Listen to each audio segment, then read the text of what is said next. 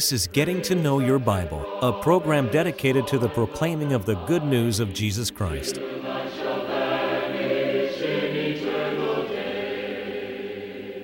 Here's Billy Lambert. I have an idea that many of you that are watching right now do the very same thing that I do at the beginning of a week. I, sit down and I make a list of all of the things I plan to do for that week. Now, what I've learned in doing that is I eventually get a little bit more done. I, it helps me to be organized. And, and I think about maybe the things that I'm going to do the week after. You see, that's the way we plan our lives. Have you ever really thought about life in the future? What I mean, really the future? Suppose we were to think about life a thousand years from now. That's our title today of our lesson. One thousand years from now. I want you to stay tuned. This, I think you're going to be benefited by watching the program today. Please stay tuned. Now, on getting to know your Bible, we offer a free Bible correspondence course. We won't offer this to you today. You can receive it in the and, uh, by mail, or you can receive it. You can take it over online. Well, however you take the course, we want you to have it. What we want to do now is pause long enough so you can learn more about the course and how you can receive it. To help you in your study of the Bible, we want to send you this Bible correspondence course. This course is non denominational, it's based on the Bible, it's conducted by mail, and it's free. To receive this course, write to Getting to Know Your Bible, P.O. Box 314, Summerdale, Alabama 36580, or call toll free 1 877 711 5214.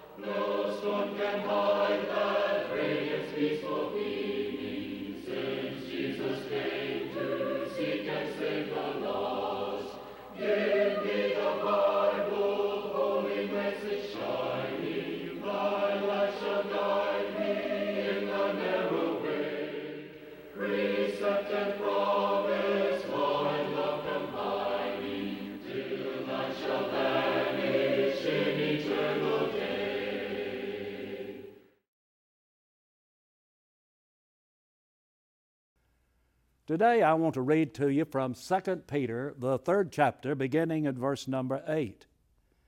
But, beloved, be not ignorant of this one thing, that one day is with the Lord as a thousand years, and a thousand years as one day.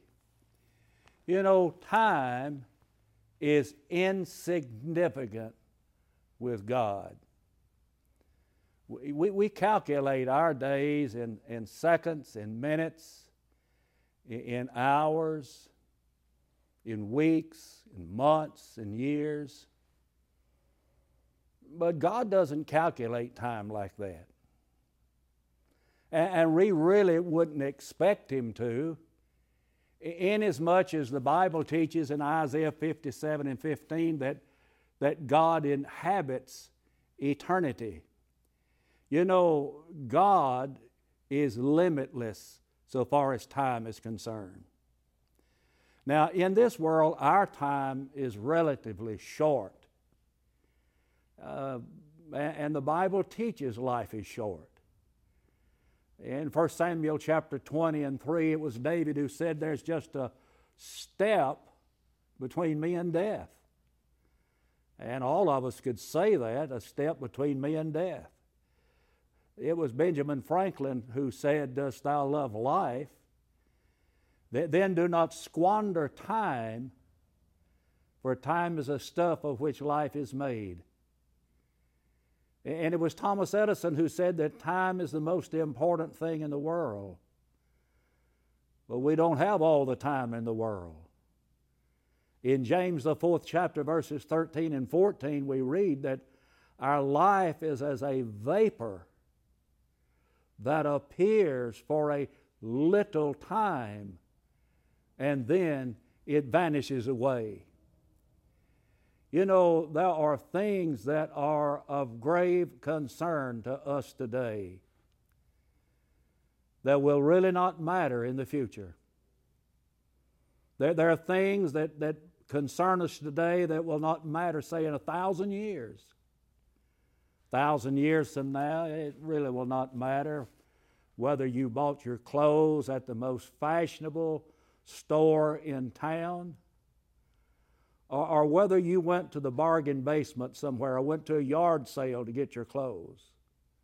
It really will not matter in a thousand years. A th- thousand years from now, it, it will not matter whether you ate the finest foods that, that money could buy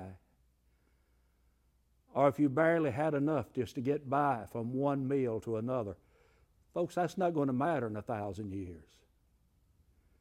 A, a thousand years from now, it will not matter whether or not you drove the finest car money could buy, or whether you had to depend on others to get you from one place to another. That's not going to matter in a thousand years. A thousand years from now, it will not matter whether you had education with a lot of degrees attached to your name, or whether you could barely read and write or even sign your name. That's really not going to matter. And a thousand years from now, it will not matter whether you were a world traveler going into distant places all over the globe or whether you hardly ever left your own hometown. That's not going to matter in a thousand years. But I want to suggest to you there's some things that will matter. A thousand years from now, for example, it will matter what you did with Jesus. Now, now Pilate was confronted with that decision in Matthew 27 and verse 22 when he asked the question, What then shall I do with Jesus who's called the Christ? You see, in a thousand years, it will matter what he did, it will matter what we do with the Lord Jesus Christ. Now, there's not a lot of options as to what you do with Jesus. You, you can't accept Jesus on the terms of his will uh, by believing in him and obeying him. You know, Jesus said, If you love me, you'll keep my commandments in John 14, 15. And you can reject Jesus, many have. In John 5 and 40, Jesus said, And you would not come unto me that you might have life. And there, there are those that do not come to Christ. But there's one thing you cannot do you cannot be neutral. You either accept Him or you will reject Him. You cannot be neutral. Jesus said, Either you are for me or you are against me. And so we're either for Jesus or we're against Jesus. So what will you do with Christ? Now, who's going to determine what you do with Him? God doesn't determine that. No, no, God has already done His part. God so loved the world that He gave His only begotten Son, that whoever, whosoever believeth in Him should not perish, but have everlasting life, John 3 16. Jesus doesn't determine what you do with Him. Jesus loved you enough that He died for you. He tasted of death for every man, Hebrews 2, verse 9. The Holy Spirit does not determine what you do with Jesus. The Holy Spirit has done His part in the revealing of truth. John 16, 13 says, Howbeit, when He, the Spirit of truth, is come, he shall guide you into all truth. He shall not speak of himself, but whatsoever he heareth, that shall he speak. So the Holy Spirit has done his part in the revealing of what we're to do with Jesus. And even the devil doesn't determine what we do with Jesus. No, no, he wants you to do the wrong thing for sure. He is our enemy. That's why Peter said in 1 Peter 5 and 8 be sober, be vigilant, For your adversary, the devil, is a roaring lion, walketh about, seeking whom he may devour. So Satan is our enemy, our arch enemy. But the devil doesn't determine what I do with Jesus. And preachers do not determine what we do with Jesus. No, they do not. A faithful preacher of the gospel will preach the word, 2 Timothy 4 2. And, and we need those who will preach the word today. And the church doesn't determine what I do with Jesus. No, the church may pray for you. The church may speak to you about your soul, but in reality, the church doesn't determine what you do. The only person that can make that decision is yourself. You determine the answer to the question what am I going to do with Jesus? And it will matter in a thousand years what you did with him. You say, well, what does it matter what I do with Jesus? Friend, it matters in your personal life what you do with Jesus. It matters so far as your peace of mind. You know, Paul in Philippians 4 and 7 talked about the peace that passes all understanding. And that peace that passes all understanding can be uh, belong to those who do the right thing with the Lord Jesus Christ.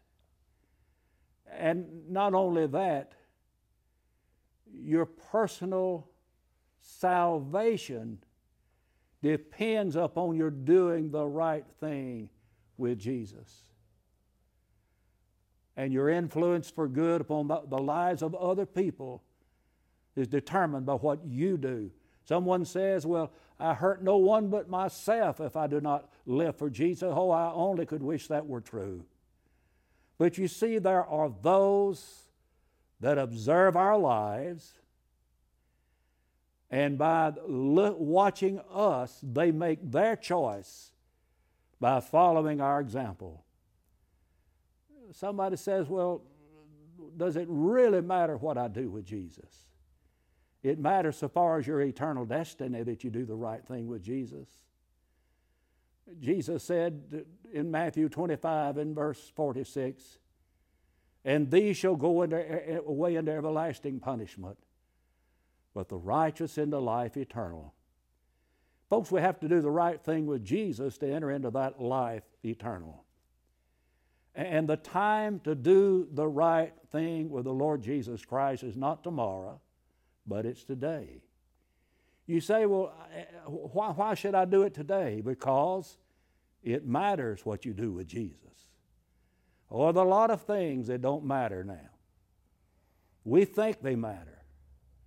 But, folks, in a thousand years, it's going to matter what you do, do, did with the Lord Jesus Christ. A thousand years from now, no matter what you did with the church. I, I know what Jesus did with the church more than what he did for the church, I know what Jesus did for the church. In your Bible, in Ephesians 5, verse 25, the Bible says, Husbands, love your wives, even as Christ also loved the church and gave himself for it. Now, I know how Jesus felt about the church. Even as Christ also loved the church and gave himself for it. Jesus loved the church enough to die for it. You know, when you talk about church, a lot of people think in terms of a building. Folks, the church, the church is not a building. The church meets in a building. We could meet in caves. You could meet under a tree and still be the church. The church is composed of people who have been redeemed by the blood of the Lamb. The church is the body of Christ. Where, wherever it is gathered together, or where it is where people are living who've given their lives to Christ, it is the church. And on the Lord's Day, the first day of the week, the church gathers together to worship. And so the church is made out of people who've been blood redeemed. But in America, people are forgetting about the church. Uh, that is, they're not thinking about it. In churches of Christ, there are so many uh, that not the majority, but a great number who have forgotten about the church. They forget about the church on the Lord's day.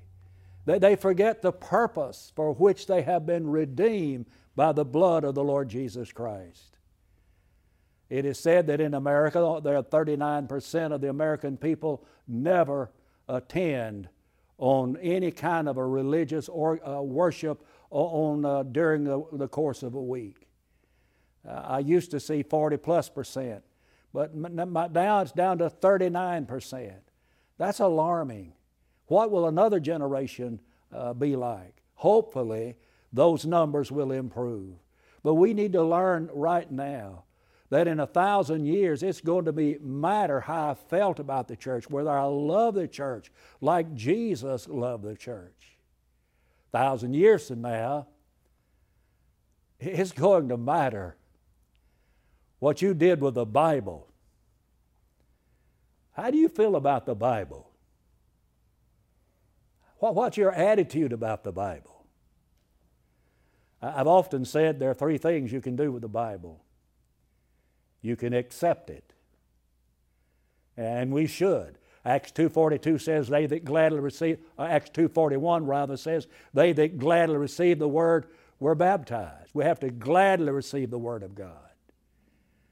And so that's one thing you can do. You can accept it, you can believe it, you can obey it, or you can reject it, like many have. That is, they, they try to do away with the Bible and they try to destroy the Bible. And so I want to urge you to do the right thing. This is the third thing accept it, believe it, and obey it. Or you can neglect it. Many people have Bibles uh, at their home, and, and about the biggest thing they use some of those Bibles for is they they put some kind of a, a picture inside, or maybe a newspaper clipping, or, or something they don't want to forget about, and it's on the shelf and it's collecting dust. Folks, we, we, need to, we need to do the right thing with the Word of God. I think about a passage over in the book of Isaiah, chapter 34. In verse 16, he said, Seek ye out of the book of the Lord and read. We need to be reading the Word of God today. It troubles me when I read uh, statistics about how a few people are really reading the Bible anymore. You know, a, a nation without the Word of God is a nation without light. A, a nation without the Word of God is a, is a nation without guidance. A, a, nation without the Bible is a nation without purpose. Oh, how we need to exalt the Bible. I remember what George Washington is reportedly to, to have said. And it, he reportedly said, It is impossible to rightly govern the world without God and the Bible. Now, let me ask you again. Thousand years from now, what will you have done with the Bible? It's going to matter what you've done with the Bible. Thousand years from now, it will matter what you did about the, your, your spiritual growth, to deepen your spiritual growth. I, preached a sermon a number of years ago on television, and I entitled it, Are You Still in the First Grade? Now, a preacher friend of mine called inquiring about it. He said, What are you talking about? Still being in the first grade. Well, I said, spiritually speaking, some have never grown, they've never developed. And I said, they are still immature Christians because they've not grown spiritually. But you see, we cannot remain that way. Our lives, according to Peter in 2 Peter 1 and 4, are to be partakers of the divine nature of God. What does that really mean? That that means I'm to live a godly life, a deeply spiritual life. And I'm to live a life that is spirit filled and spirit driven. In Galatians 5 22, 23, there Paul said the fruit of the Spirit is. So I know he's giving us a definition of the fruit of the Spirit. If you want evidence that you're living a spirit, spiritual life, here it is. And he said the fruit of the Spirit is love. That's the first thing he mentions. Now, there are some in commenting on these passages, that is verse 22 and 23, suggest that everything else that Paul mentions is a tied into the love that he mentions. Well, I have no objection to that. And in reality, it doesn't matter. He said the fruit of the Spirit is love. You cannot be living a spiritually minded life without loving God with all of your heart, with all of your mind, with all of your soul, and without loving your neighbor as you love yourself. You just cannot do that. The, the Bible teaches that we are even to love those who don't love us. Jesus said, Love your enemies. Jesus prayed for his. He said, Father, forgive them, for they know not what they do. He prayed that prayer while he was hanging on the cross. Love, joy. Are you known as a joyful person? Or are you known as a person that brightens up the room when you leave it? Love and joy and peace and, and, and goodness and, and uh, long suffering and the like. All of those are the fruit of the Spirit. Are you growing in the likeness of Christ? Are you growing in the likeness of God? Oh, a thousand years from now, friend, that's going to matter. You see, I, am talking to some mother right now, and you have some of those small children at your feet, and, and they're observing what you do every day. And then dad comes home at the end of the day, and they're observing dad. Do, do they see the Spirit of Christ in your life? You know, Paul in 2 Corinthians 3:17 says, where the, where the Spirit of the Lord is, there's love. And it just seems to me that if there is one place, one place you ought to find love, it ought to be at home. It ought to be a haven of love where everyone in the family loves each other. I've talked to men who have said that their father never told him or that, that he loved him. And the young man told it with tears in his eyes. Nobody, my father never told me that he loved me. Well, as I recall, my dad never told me that. He just grew up in a, in a period of time where men just did not do that. They just didn't do that. But I knew my dad loved me. I know that he loved me. But you see, what is wrong with our telling our, our sons and our daughters and our grandchildren that we love them? You, you see, in a thousand years, it's going to matter whether or not that, that, that we have had that daily walk with the Lord Jesus Christ. But again, in a thousand years, it'll matter what you've done with your sins. I know what a lot of people do. They try to blame them on somebody else, they, they try to whitewash them, they try to hide them. But what's the right thing to do with our sins?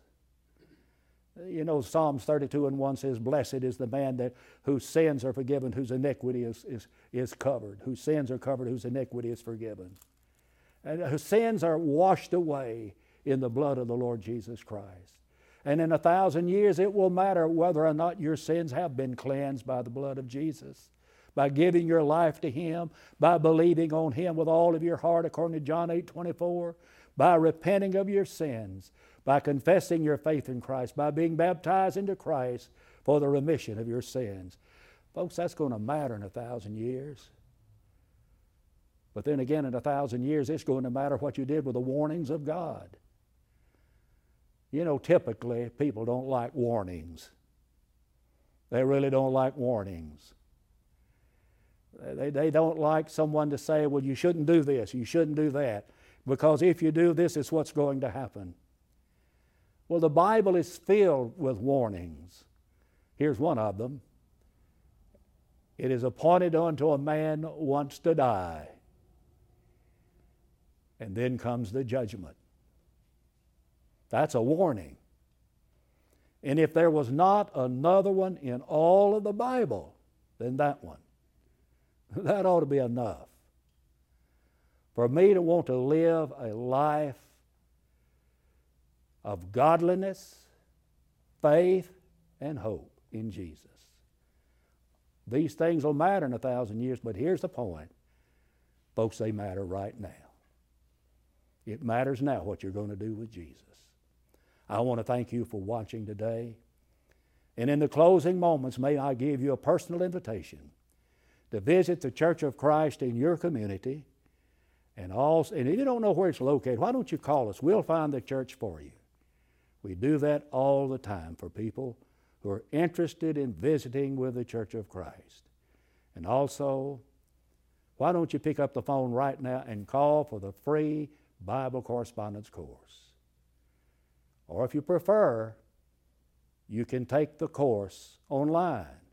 But whatever you do, please, please take the course. I want to thank you for watching today. And until we meet again, may the Lord bless you and may the Lord keep you, is my prayer. We want to help you as much as possible in your search for a personal relationship with God. You can now easily access our free Bible correspondence course online at gettingtoknowyourbible.com.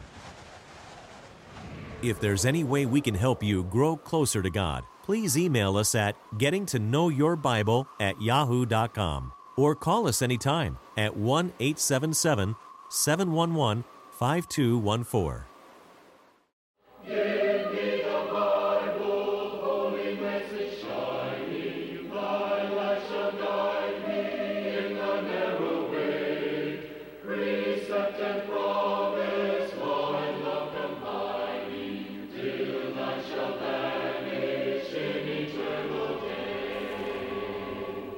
Getting to Know Your Bible has been presented by Churches of Christ. If you have a question about the church, or if you would like the location of a Church of Christ near you, or to receive the free Bible course, write to Getting to Know Your Bible, P.O. Box 314, Summerdale, Alabama 36580, or call 1 877 711 5214. Join us next time for Getting to Know Your Bible.